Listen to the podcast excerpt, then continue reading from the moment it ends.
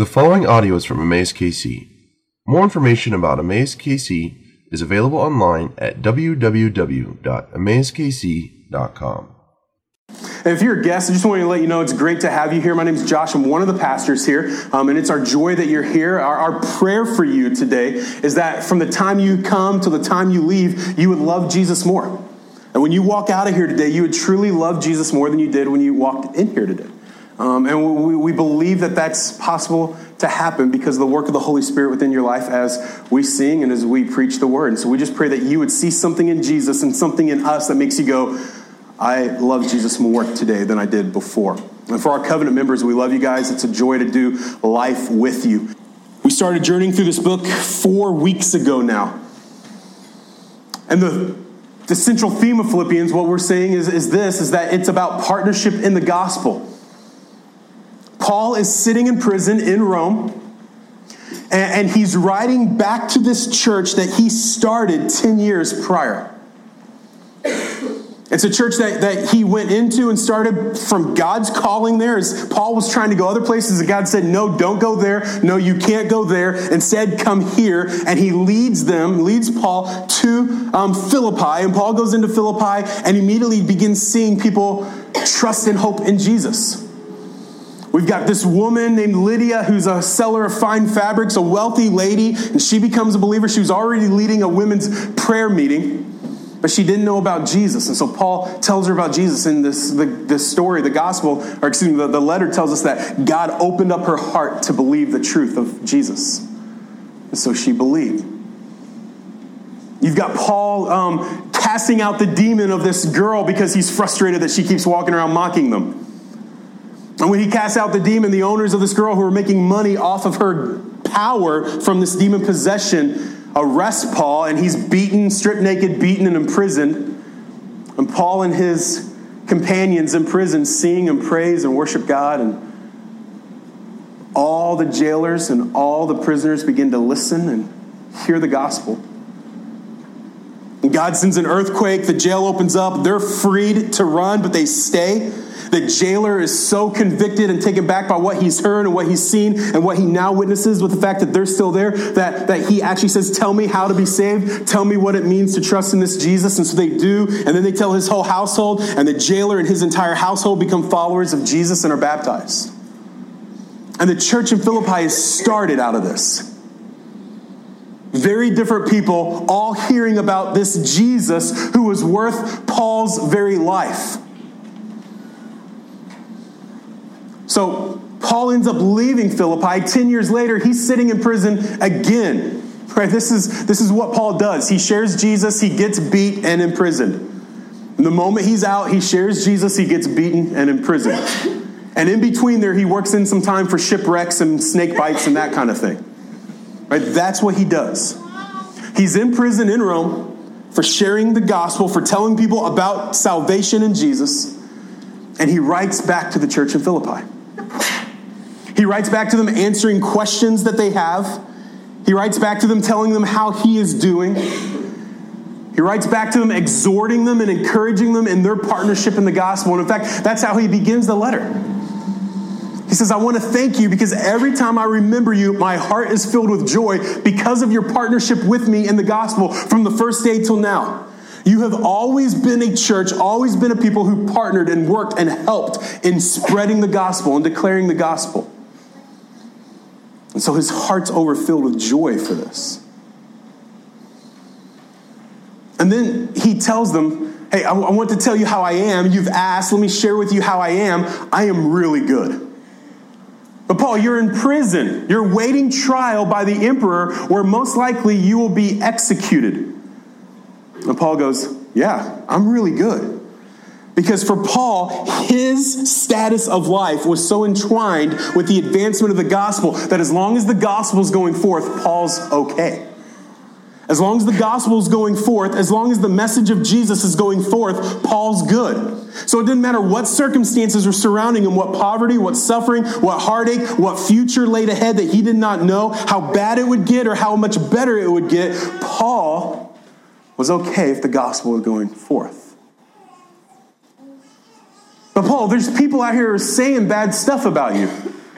There's people out here who are preaching Jesus, but they're also slandering your name, and they're ridiculing you, and they're stealing your support, and they're, they're taking your church members, and, and you're losing your audience out here.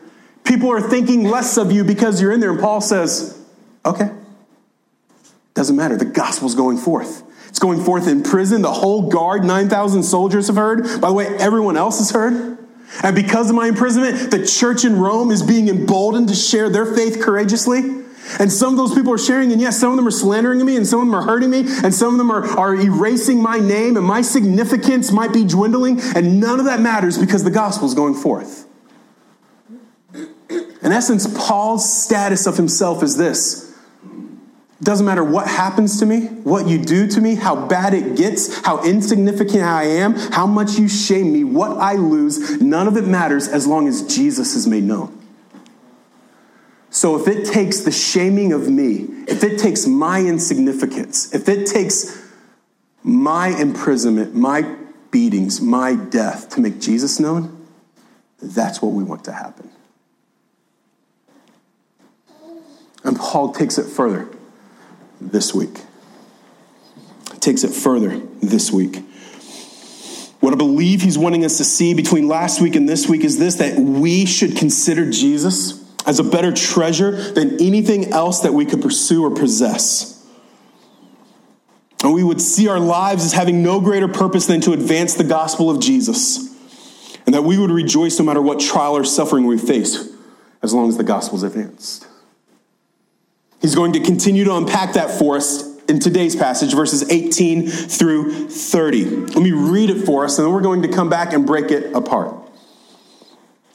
Yes, and I will rejoice, for I know that through your prayers and the help of the Spirit of Jesus Christ, this will turn out for my deliverance, as it is my eager expectation and hope that I will not be at all ashamed, but that with full courage, now as always, Christ will be honored in my body, whether by life or by death. For to me, to live is Christ, and to die is gain. If I am to live in the flesh, that means fruitful labor for me. Yet which I shall choose, I cannot tell. I'm hard pressed between the two. My desire is to depart and be with Christ, for that is far better. But to remain in the flesh is more necessary on your account.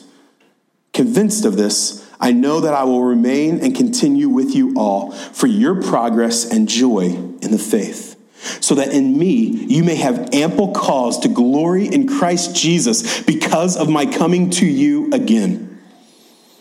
Only let your manner of life be worthy of the gospel of Christ, so that whether I come and see you or am absent, I may hear of you, and that you are standing firm in one spirit, with one mind, striving side by side for the faith of the gospel, and not frightened in anything by your opponents.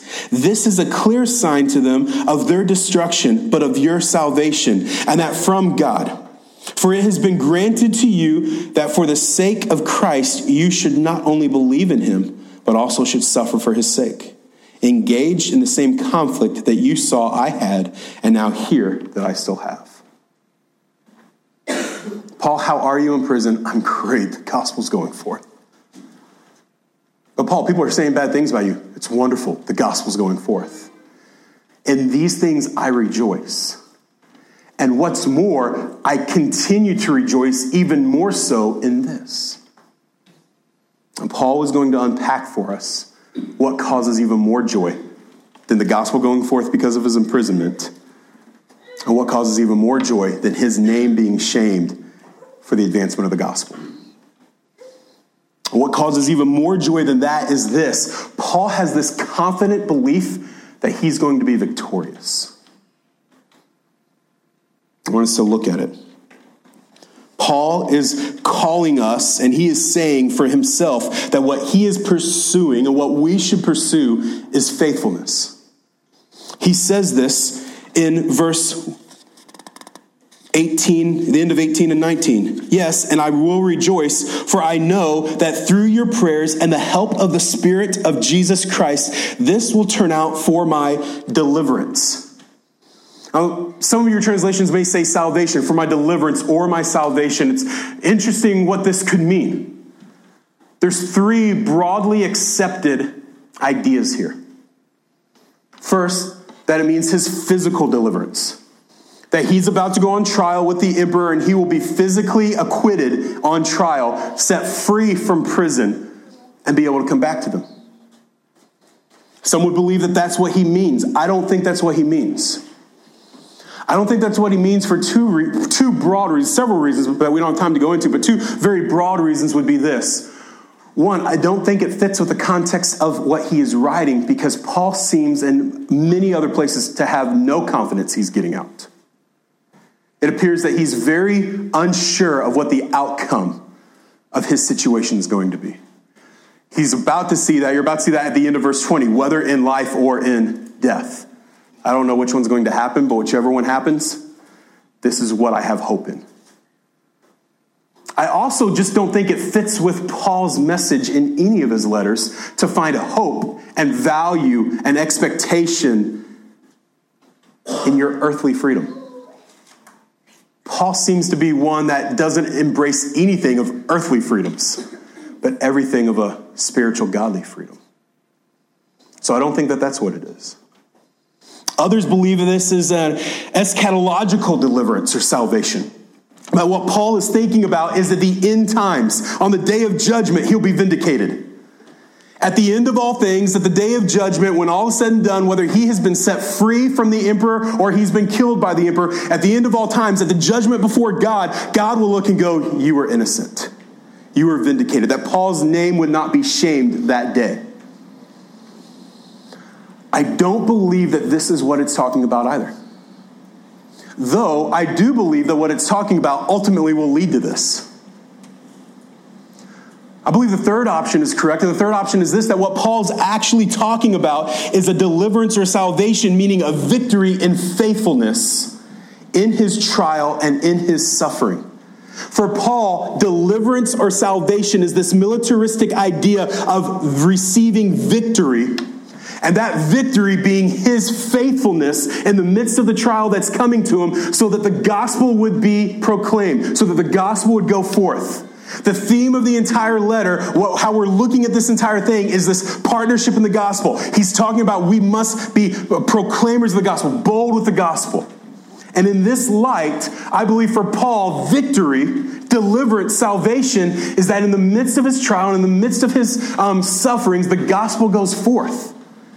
And for Paul, the gospel goes forth only in his faithfulness in this trial. If he recants, if he turns his back, if he cowards down, if he's silenced before the emperor to protect himself, the gospel ceases to go forth from that. So for Paul, victory, deliverance, salvation is faithfulness in his trial, whether in life or in death. Are you following that? Now, I said I believe that ultimately leads to the other because I believe Paul's theology would show us that we are to remain faithful to the end and thus doing, proving our salvation so that we will be vindicated by the Lord. So that at the day of judgment, the Lord looks at us and goes, You are faithful. Right? Not that we earned our salvation, but our faithfulness has proven our salvation, has proven our being bought by Christ. So, Paul's theme here, what Paul is holding to, is this deliverance or this salvation, this victory in his trial. So let's read it. Verse 19. For I know that through your prayers and the help of the Spirit of Jesus Christ, this will turn out for my deliverance, as it is my eager expectation and hope that I will not be at all ashamed. But that with full courage, now as always, Christ will be honored in my body, whether by life or death. Do you see the theme through there? What he's concerned about is that he would lose courage, that he would not be found faithful, that he would not be bold with the gospel. Therefore, at the end times, he would be found, and on this trial, he would be found shameful. So, what he's holding to is what he's praying for, what he's hoping in, is that he will be faithful. He'll preach and proclaim the gospel in the midst of his trial, that the gospel would go forth so that he will not be found ashamed. That's his hope. That's his eager expectation. His ambition, his hope, his expectation, what he's asking prayer for, what he is most concerned about in this moment in prison as he's awaiting trial is not his release. It's not a painless death. what he is most concerned about is whether or not the gospel will be advanced through his faithfulness. What a different type of prayer that is than most of ours in trials and sufferings. God, would you relieve my suffering? Would you take away my pain? Would you remove this trial? Not that those are wrong prayers, but I believe that Paul's prayer trumps those, that it surpasses those in a faithfulness in God and a commitment to the gospel. That God, whether in life you free me from the trials, or in death you cause me to end, be ended in the trials. May the gospel go forth and may I be faithful. That's his prayer. That's his hope. That's his expectation. I want us to also see Paul's theology of the Spirit and of prayer here. Paul's demonstrating for us two significant things that we must grasp. Number one, dependence upon the Spirit. And number two, importance of the prayers of the church. Dependence upon the Spirit and importance of the prayers of the church. I believe the Spirit that he's referring to here is the Holy Spirit, which has been supplied to him. We saw this last week.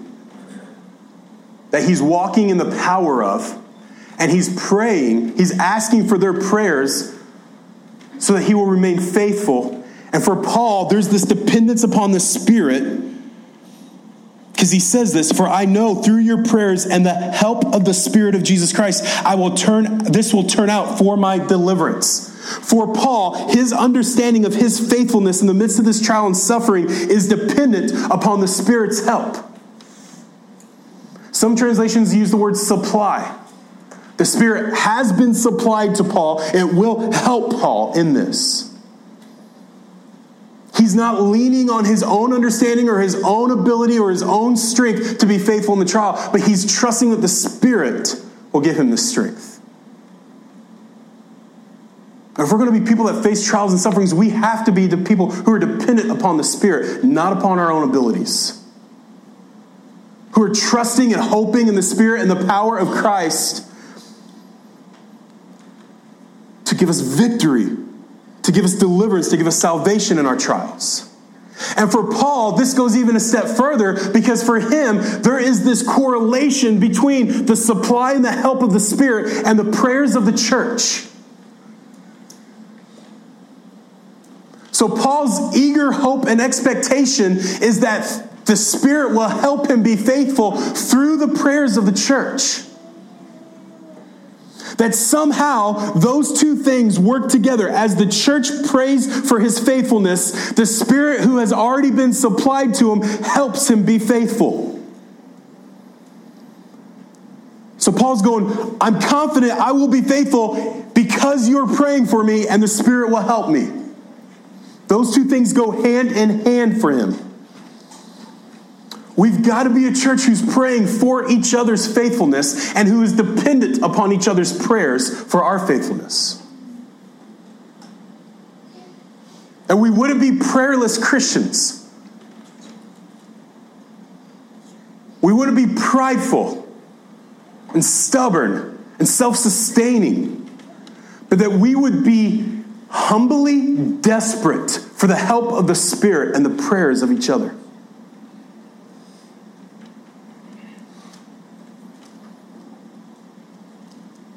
It amazes me how many times I, and how many times we walk through our trials and our difficulties and our sufferings helpless and silent, only to drown and then to go, No one help me.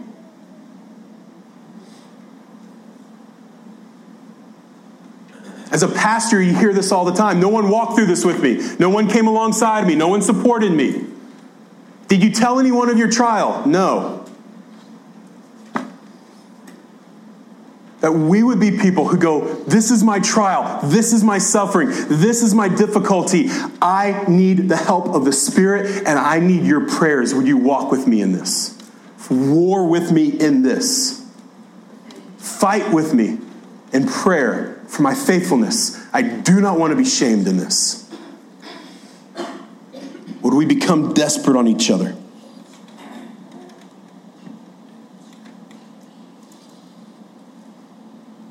We see then as he goes forward into verse 21. Verse 19, for I know through your prayers and the help of the Spirit of Jesus Christ, this will turn out for my deliverance, as it is my eager expectation and hope that I will not be at all ashamed, but that with full courage, now as always, Christ will be honored in my body, whether by life or death. For to me, to live is Christ, and to die is gain. We want to be a people. We believe that Paul is a person and that we want to be people who are pursuing faithfulness. We also want to be people who are treasuring Jesus. Who are treasuring Jesus. This is one of those dangerous verses for us because it's one of those really well known verses. If you have church background at all, and some of us who don't have church background have probably heard this verse. For me to live as Christ and to die as gain. And it becomes really easy to hear that and not to really soak it in. These are bold claims by Paul. If I live, my entire life is to be spent on Jesus, every ounce of it. And if I die, praise God because I get Jesus, every ounce of Him. Those are Paul's hopes. That's what he's longing for. That's why he can say, In my trial, my hope and my expectation is that I would be faithful so that I will not be ashamed. Because as long as I'm living, my life is to be spent on the declaration of the gospel because what I want is Jesus. He is what I treasure the most. Therefore, I believe he's truly what you should treasure the most. So my life will be spent on Jesus. And the day that Jesus decides for my life to end, I get Jesus. For Paul, it's a win win. Jesus in life and Jesus in death. Perhaps, though, this isn't true of us. Perhaps you or I can't honestly say, for me to live is Christ. That in my life, the very purpose of my existence, the days that I go through, from the time I wake till the time I fall asleep and everything in between, every position I take, every relationship I build, every place that I live, every dollar that I spend, is for the purpose of Christ for his sake, for the gospel to go forth. Perhaps it's not true of us because perhaps you and I don't actually see Christ as our treasure. Because let's just be honest, what our treasure is that we chase, that we pursue. You pursue what you adore. You pursue what you want. You pursue what you long for. You make sacrifices for that.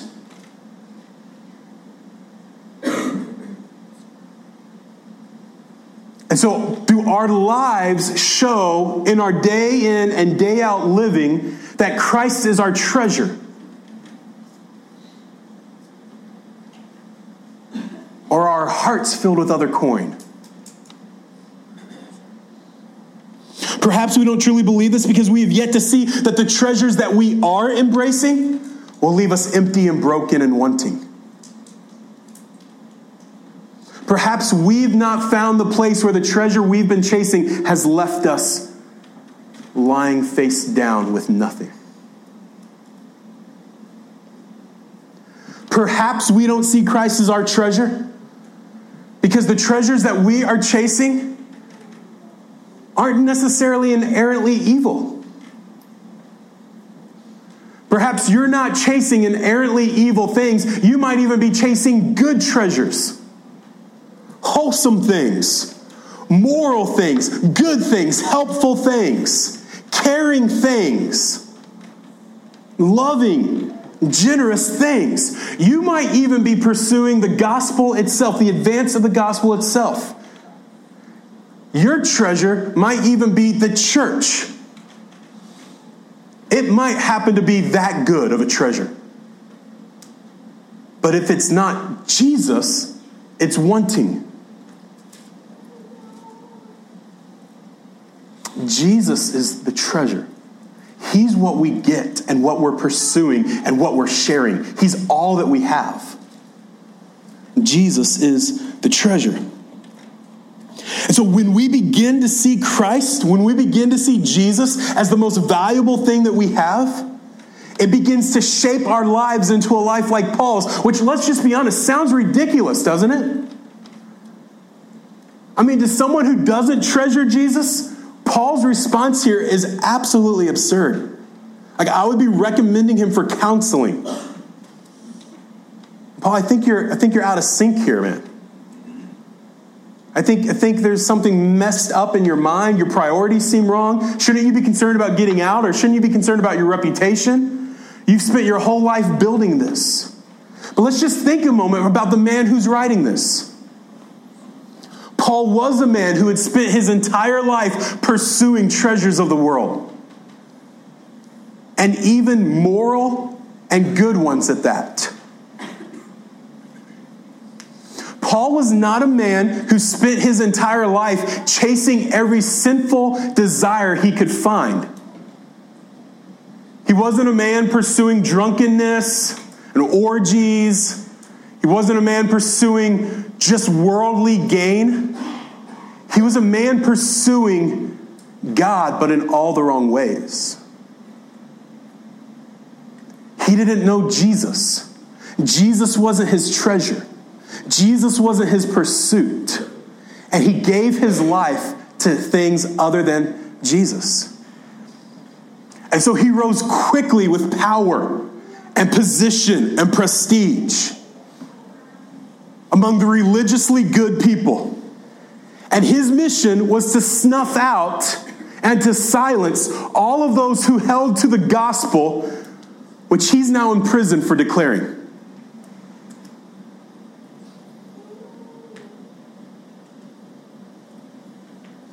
Paul called himself the chief of sinners. He called himself an insolent opponent, unable to be turned or changed. He imprisoned, tortured, and killed those who held the same gospel that he's now in prison for holding to.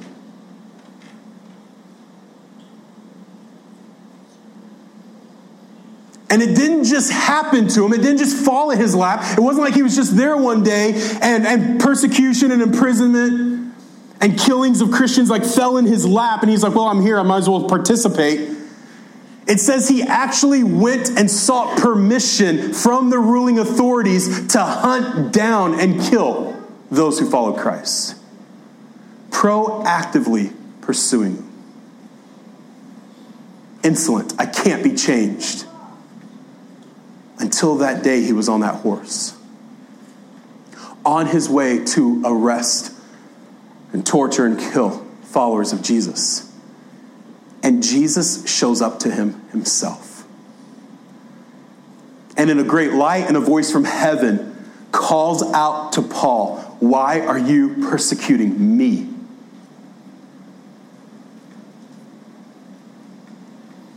Paul struck blind they carry him to a house and they put him in this house and lay him on a bed. And the Spirit of God shows up to a follower of Jesus and says, I want you to go down to Straight Street. And I want you to tell Saul of Tarsus about me. But, but God, he kills people like me. I know. And I will show him how much he must suffer for me. God's plan for Paul was that Paul would suffer for God.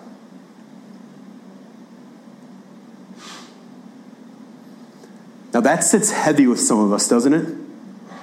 Because some of you in this room have suffered or are suffering, and you're going, hold up. You mean to tell me that it might not just be that God allowed this, but that God actually planned my suffering? We don't have time this morning for a whole theology of suffering, but yes.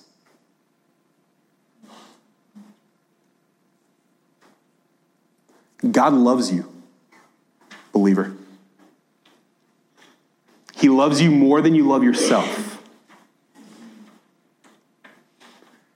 And He knows what will fill your heart with immense and eternal joy more than you know yourself.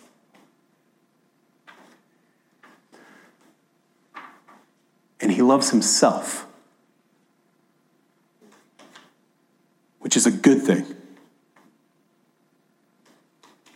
So sometimes God even causes suffering in our lives so that He would be made known to others, starting with you.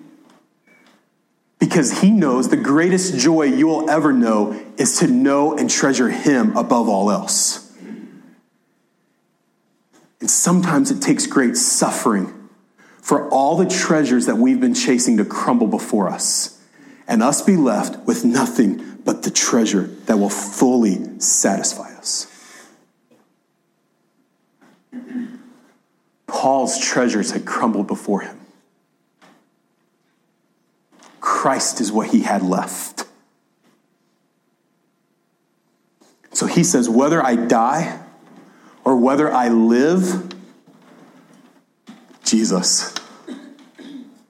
If I live, my life is to be spent on Jesus. And if I die, I get to see Jesus. Can I ask you a really morbid question? Do you ever look forward to death? Are you ever just sitting there going, can't wait till I die? Right? Not in the, let's see what we can do to make that happen way, but in the, when that day comes, it's going to be good.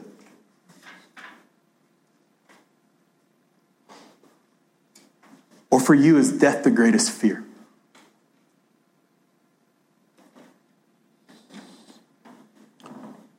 Paul, later in this book, says that he counts everything as rubbish compared to knowing Jesus. what he knows is the day he dies, he will know Jesus to a degree he's never known him before. So he actually looks forward to death. Let me ask you this, church. What do you refuse to lose in order to live for Jesus? What is it in your life that you possess right now that, if required to be removed from you in order to have a life that is spent and lived on Jesus, you would not want to give up? Is it your comfort? Is it your status? Is it your health? or your reputation or your significance or a relationship.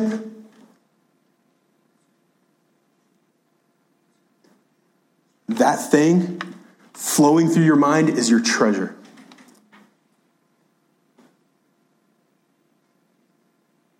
And what is there in your life, church, that you do not want to lose in order to gain Christ in death? When you think about the day that you will die, and the joy of receiving Christ, what is there in your life that would make you go, I don't ever want to die? I don't want to leave this. That can't be as good as this. Is it your spouse? Your children? The idea of a spouse or children? What is it for you? That is your treasure. For Paul, he says, whatever I have to give up to get Jesus in death, I'll take it. And whatever I have to give up to get Jesus in life, I'll take him. I want Jesus. I want Jesus. So we must ask ourselves often and daily, church, what am I treasuring more than Jesus? What am I treasuring more than him? Paul goes on in verses 22 through 26. Feels like we're never going to get through this text, doesn't it? It's probably true. If I am to live in the flesh, that means fruitful labor for me. Yet which I shall choose, I cannot tell. I am hard pressed between the two. My desire is to depart and be with Christ, for that is far better. But to remain in the flesh is more necessary on your account. Convinced of this, I know that I will remain and continue with you all for your progress and joy in the faith, so that in me you may have ample cause to glory in Christ Jesus because of my coming to you again. We see that we should be people who are pursuing faithfulness, people who are treasuring Jesus. We should also be people who are considering the church. So, how did you get that? Because that's what Paul does. Paul is struck with this great dilemma. And Paul's dilemma is not do I die or do I live? That is out of his hand, it's out of his control. He's already said, whichever one that happens, great. Paul's great dilemma is this it's an eternal question. Huh. If I had the choice to die or to live, if this was in my power, which one would I choose? Right? If you're sitting in prison long enough awaiting a possible execution, this type of question could come. Hmm. So they might kill me. I might actually like that more. Which one would I choose if I had the power to choose? And so Paul begins to reason with himself. And he says, verse 22, if I am to live in the flesh, that means fruitful labor for me, right? I'm going to pursue the advancement of the gospel. I'm going to preach the gospel. I'm going to evangelize people. I'm going to share Jesus with people. That's what my life will be spent on. If I get to live, it'll be fruitful. Yet, which I shall choose, I cannot tell. I'm hard pressed between the two. And if there's any of us in the room, we'd most likely be going, choose life. Who wants to be executed? Right? You're not talking about passing away gently in your sleep. You're talking about being slaughtered by Roman soldiers. And your life being over and losing your family and your friends. And all that you know and have held to is gone. Your ministry is over. Choose life. He's like, uh, I can't decide. He says this I am hard pressed between the two. My desire is to depart and be with Christ, for that is far better. Right? Not just, man, I, I can't decide. You know, I hear Jesus is really good. There's streets of gold and there's stuff like that there. Crystal Sea. I might get that. That could be all I heard. I get a mansion when I get there. Heaven might be nice. but I'm just not sure. No, Paul, Paul goes, okay, I, I, I'm hard pressed, but to be honest, you know what I really would like to do? I'd like to die. That's what I want. Just, just to die. Because for me to die doesn't mean I get gold streets, and it doesn't mean I get crystal seas, and it doesn't mean I get mansions. It means I get Jesus. So, so if you want to press in on me, and if you're, if you're holding a sword to my neck and telling me I have to choose to live or die, because that's going to happen, I'm, I'm going to choose to die. Kill me. Because I want Jesus more than I want anything that's here. My choice is always death over life because death means Jesus. How twisted is that from our thoughts?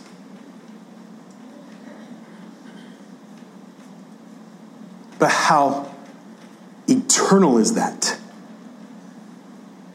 in its values? Jesus truly is his treasure. So he says, I'm hard pressed between the two. My desire is to bar and be with Christ, for that is far better. Verse 24. But to remain in the flesh is more necessary on your account. Convinced of this, I know that I will remain and continue with you all for your progress and joy in the faith, so that you may have ample cause to glory in Jesus. Okay, so I'm trying to decide if I live or if I die. I'm not sure which to choose. Death. Because if I die, I get Jesus. That is far better for me. The best option for me is to die because I get Jesus. But you know, as I continue to think about it, the best option for you is for me to live. Because if I live, I can encourage you. I can push you to glory in Jesus. If I continue to live, I get to keep ministering to you. So the better thing for you is for me to live, though the better thing for me is for me to die. So here's what Paul says.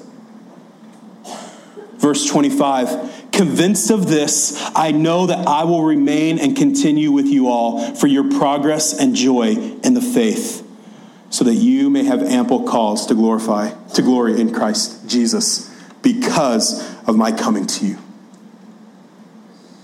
Paul goes, There's a decision that's better for me, and there's a decision that's better for you. If I had to choose, I choose the decision that's better for you.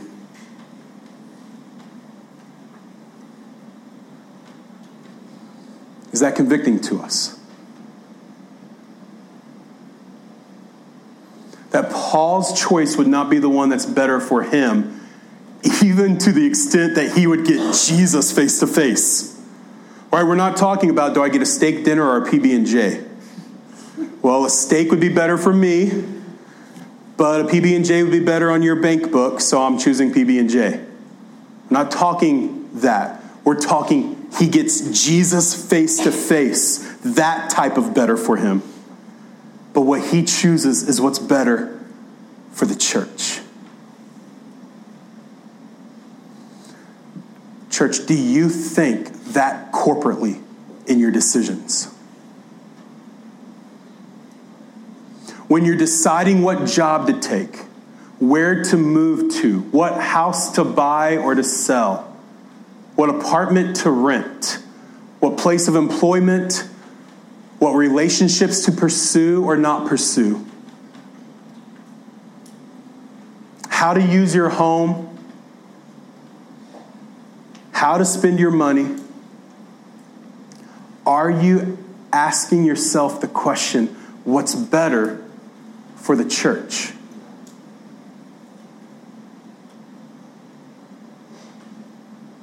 What's better for the church? What's better for my fellow brothers and sisters in Jesus? What's better for others, not what's better for myself? Paul would tell us to consider the church. D.A. Carson says, What is striking about Paul's evaluation of this decision is how deeply it is tied to the well being of other believers rather than to his own. Paul's deepest hopes for his own immediate future turn neither on the bliss of immediately gaining heaven's portals, nor on returning to a fulfilling ministry and escaping the pangs of death, but on what is best for his converts, his church. How often do we raise as a first principle what is best for the church?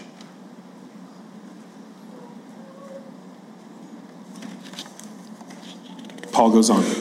We're almost done. We've seen that we should pursue faithfulness, we should treasure Jesus, and we should consider the church. And then he's going to tell us that we should live worthy of the gospel. Verse 27 Only let your manner of life be worthy of the gospel of Jesus Christ, so that whether I come and see you or am absent, I may hear of you, and that you are standing firm in one spirit, with one mind, striving side by side for the faith of the gospel, not frightened in anything by your opponents. This is a dear, this is a clear sign to them of their destruction, but of your salvation, and that from God. For it has been granted to you that for the sake of Christ you should not only believe in him, but also suffer for his sake. Engaged in the same conflict that you saw I had, and now hear that I still have. So Paul comes to them in this part of his letter after saying, I've chosen to treasure Jesus, and I'm choosing to consider you as the church. I would choose to live because it'd be better for you He's still unsure of what is going to happen, but he gives them this imperative. He gives them this command, this calling. He goes, Listen, live in a manner worthy of the gospel of Christ. Right? Spend your life on one thing Christ. Give yourself to one thing Christ. And he tells us what that looks like. He says, Only let your manner of life be worthy of the gospel of Christ, so that whether I come and see you or am absent, I may hear of you, and that you are standing firm in one spirit, with one mind, striving side by side for the faith of the gospel. Right? These are militaristic terms. Remember, he's writing to a colony of veterans, of Roman soldier veterans. And he's using imagery that they would understand and grasp. And he says, stand firm, right? Don't budge. Don't give. As the attack is coming at you, don't give ground. Stand firm. And then he says, in one spirit. Right now, I believe what is referring to here is, is the Holy Spirit. There's different beliefs here. If you have the ESV, it actually lowercase spirit, which would mean that they don't interpret it that way. Some translations do. I believe, in light of the rest that he has been talking about thus far in this argument, he's telling us in the Spirit, stand firm. With his strength, stand firm together with one mind. Right now, unified in your psyche, working and synced together. This idea of a military unit that is fighting and flowing and moving in sync together for victory. You don't have some soldier running off on his own over here and trying to do his thing. You don't have people turning around and facing the other way. No one's running. One synced unit fighting together, standing firm together in the power of the Spirit so that when the attacks of the enemy, when the oppressors come against you, you have courage. You stand strong, striving, fighting side by side for faith in the gospel. For Paul, the point of unity in the spirit and in the mind is faithfulness in the gospel. He would say to us, church, you have differences you have hurts, you have feelings, you have brokenness, there's things between you. Put it all aside and fight in unity for the gospel. That's what matters. That's what matters. And he says, very interestingly here, this, verse 28, this is a clear sign to them of their destruction, but of your salvation and that from God. You, church, working in sync, standing firm, fighting side by side as one unit for the sake of the gospel is a clear sign of destruction and salvation.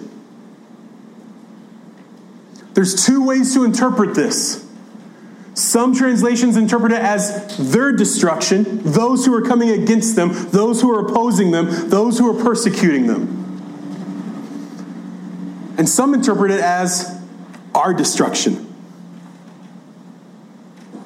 Our destruction as the church. Those who take the latter would say that it is this idea that when we stand firm and oppose the enemy, when we stand firm in the gospel, when we proclaim Jesus, no matter what persecution and trials come our way, it is a clear sign we will be destroyed. But it's a clear sign that we will be victorious. You will face the earthly destruction. You will lose the earthly battle. You may be killed. You may be martyred. You may lose much. But remember Paul's definition of victory. You will be faithful and not found ashamed. You'll be faithful.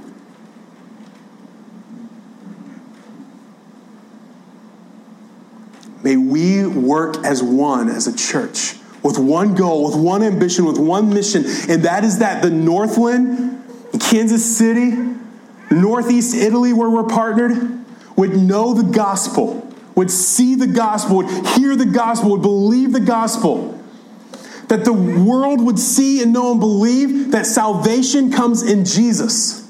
Right? That Jesus, God's Son, came to earth, shed his blood, and broke his body on the cross, taking God's wrath upon himself that was due to you and I.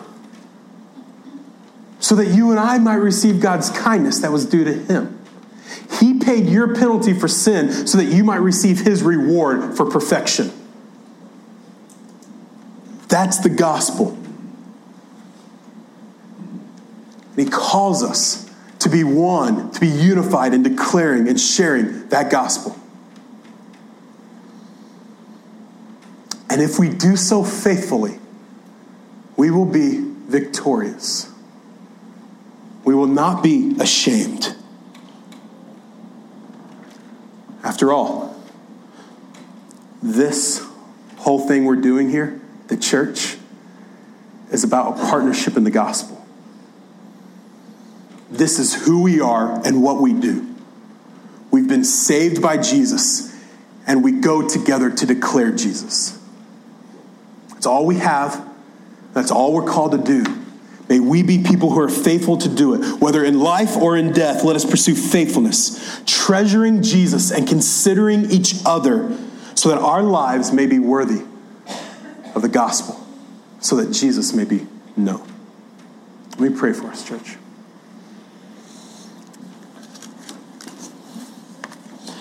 Jesus, would you convict the hearts of your children in this room? Those in this room who know you, who have trusted in you, who have hoped in you, would you convict our hearts today? Where it is not our eager hope and expectation to be faithful to you. Would you convict us where there are places that we are not treasuring you above all else? Would you convict us of places where we are not considering the church above ourselves? Would you convict us of places where we're not living in a manner worthy of the gospel, where we're not living in unity with each other so that the gospel goes forth known? May our hearts be convicted so that our hopes and our treasures and our dreams and our pursuits will change. But Jesus, even in our conviction as your children, may we still know that we're forgiven and loved. And may your eternal and unconditional acceptance of us as your children be what propels us to treasure you more. And Jesus, for those in the room who do not know you, who have not trusted in you, may today they trust in you. May their pursuits of everything that they've treasured in this life fail them miserably until they're left with no option but Jesus, who will never fail.